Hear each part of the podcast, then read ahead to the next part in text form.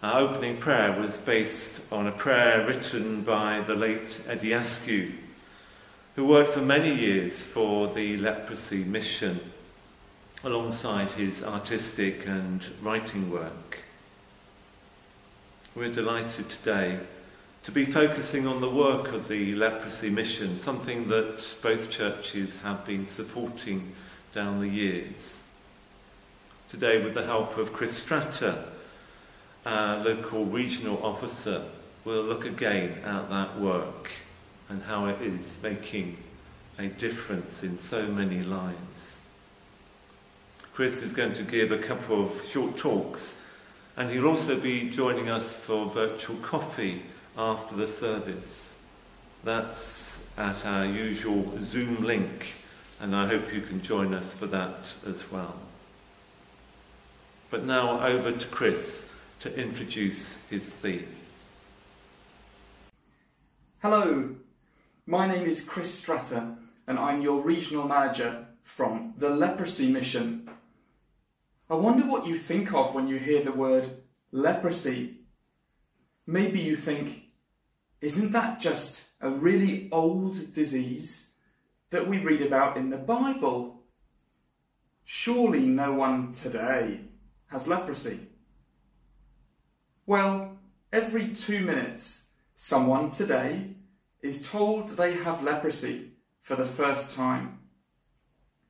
At the Leprosy Mission, we are passionate about finding people with leprosy, giving them the cure, and helping them to have the best life they can.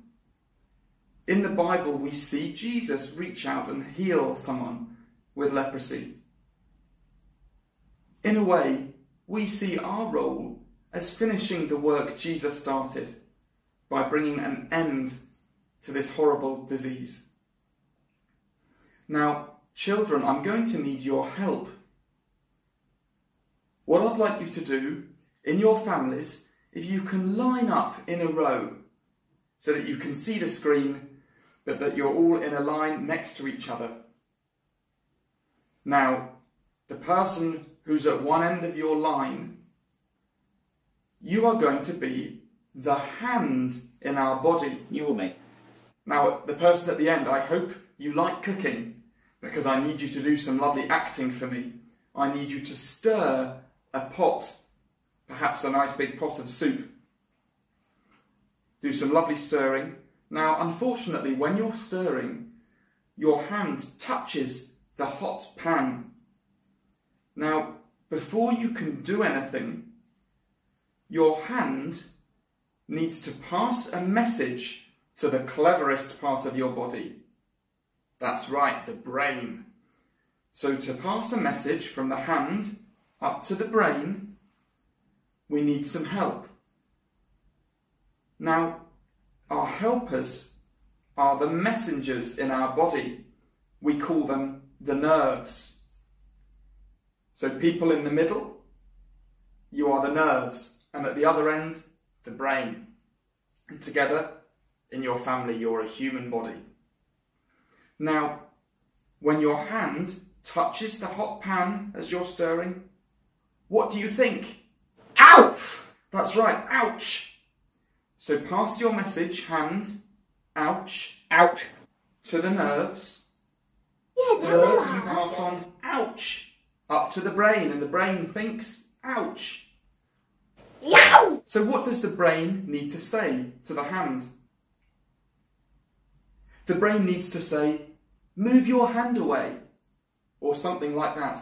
So brain, you pass the message down to the nerves, to the hand, and hand, take your hand away. Move the hand. Move the hand. Oh! oh! Now, in a healthy body, that's what happens. It's a bit quicker than that, hopefully, but the hand talks to the brain and then the hand pulls itself away. This time, our nerves, our messengers, I'm afraid you're not working, so you can sit down. Again, hand, do your stirring. This time you touch the hot pan. You think, ouch! Now, if you want to pass a message to the brain, Can you do it? No, sadly not, because there are no messengers. So, brain, can you help? No. The brain can't talk to the hand either. So, what will happen to the hand? Sadly, it will get burnt.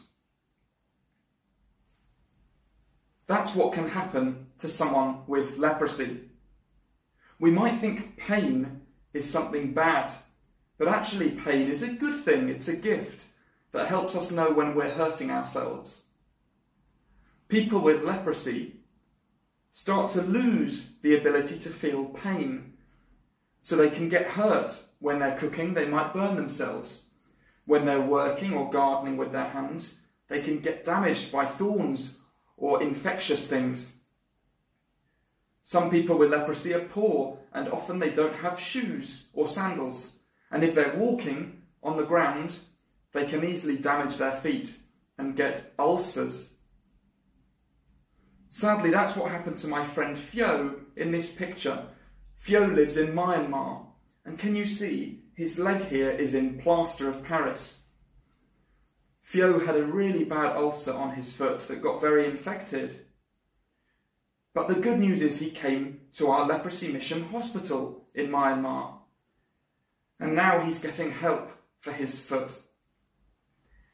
He has a wife and a little boy. His life has been saved through coming to the hospital, and he's happy and so grateful because people like you make it possible for Fio to get healing for his foot. Thank you, children, for your lovely acting skills. I'm sorry I couldn't see you doing that acting, but I'm sure you did a really good job. So, what can we learn? Well, firstly, we can thank God, can't we, for those of us who have healthy bodies, that we can feel pain and that our bodies work. That is a gift from God. And secondly, next time you hurt yourself, pray for people like Fio who have leprosy, who can't feel pain. Pray that God would care for them and give them what they need.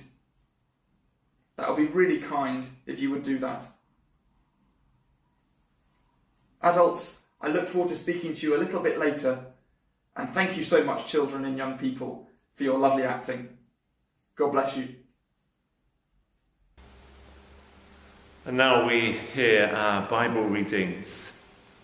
First, from the second book of Kings, the story of Naaman the leper. And Jeannie Bien is to read this with her family. And then we'll sing the Stuart Townend version of the 23rd Psalm before our Gospel reading from John's Gospel, which focuses on Jesus, the Good Shepherd, who brings life and life in all its fullness and that's to be read by David Reynolds. So let's listen for God's word to us today.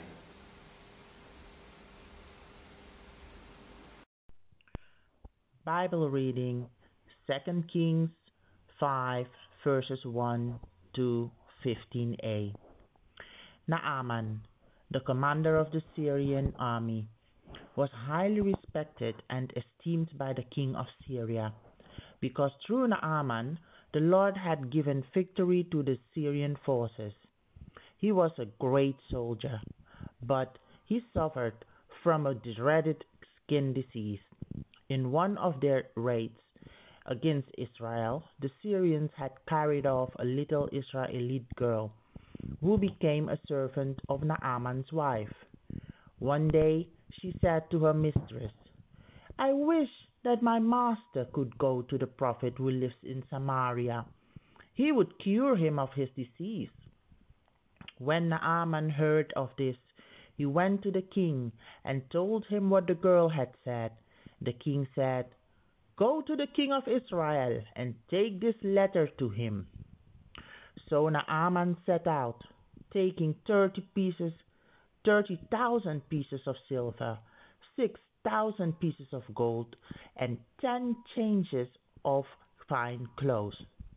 The letter that he took read, This letter will introduce my officer Naaman. I want you to cure him of his disease. When the king of Israel read the letter, he tore his clothes in dismay and exclaimed, How can the king of Syria expect me to cure this man? Does he think that I am God? With the power of life and death, it's plain that he is trying to start a quarrel with me.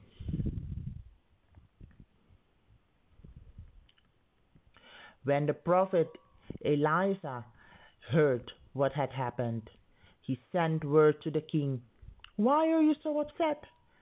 Send the man to me, and I'll show him that there is a prophet in Israel. So Naaman went with his horses and chariot and stopped at the entrance to Elisha's house. Elisha sent a servant out to tell him to go and wash himself seven times in the Jordan River, and he would be completely cured of his disease. But Naaman left in a rage, saying, I thought he would at least come out to me, pray to the Lord his God, wave his hand over the diseased spot, and cure me. Besides, aren't the rivers of Abana and Pharpar back in Damascus better than any river in Israel? I could have washed in them and been cured. His servants went up to him and said, Sir, if the prophet had told you to do something difficult, you would have done it. Now, why can't you just wash yourself, as he said, and be cured? So Naaman went down to the Jordan, dipped himself in it seven times, as Elisha has instructed, and he was completely cured. His flesh became firm and healthy like that of a child. He returned to Elisha with all his men. That was the reading for today.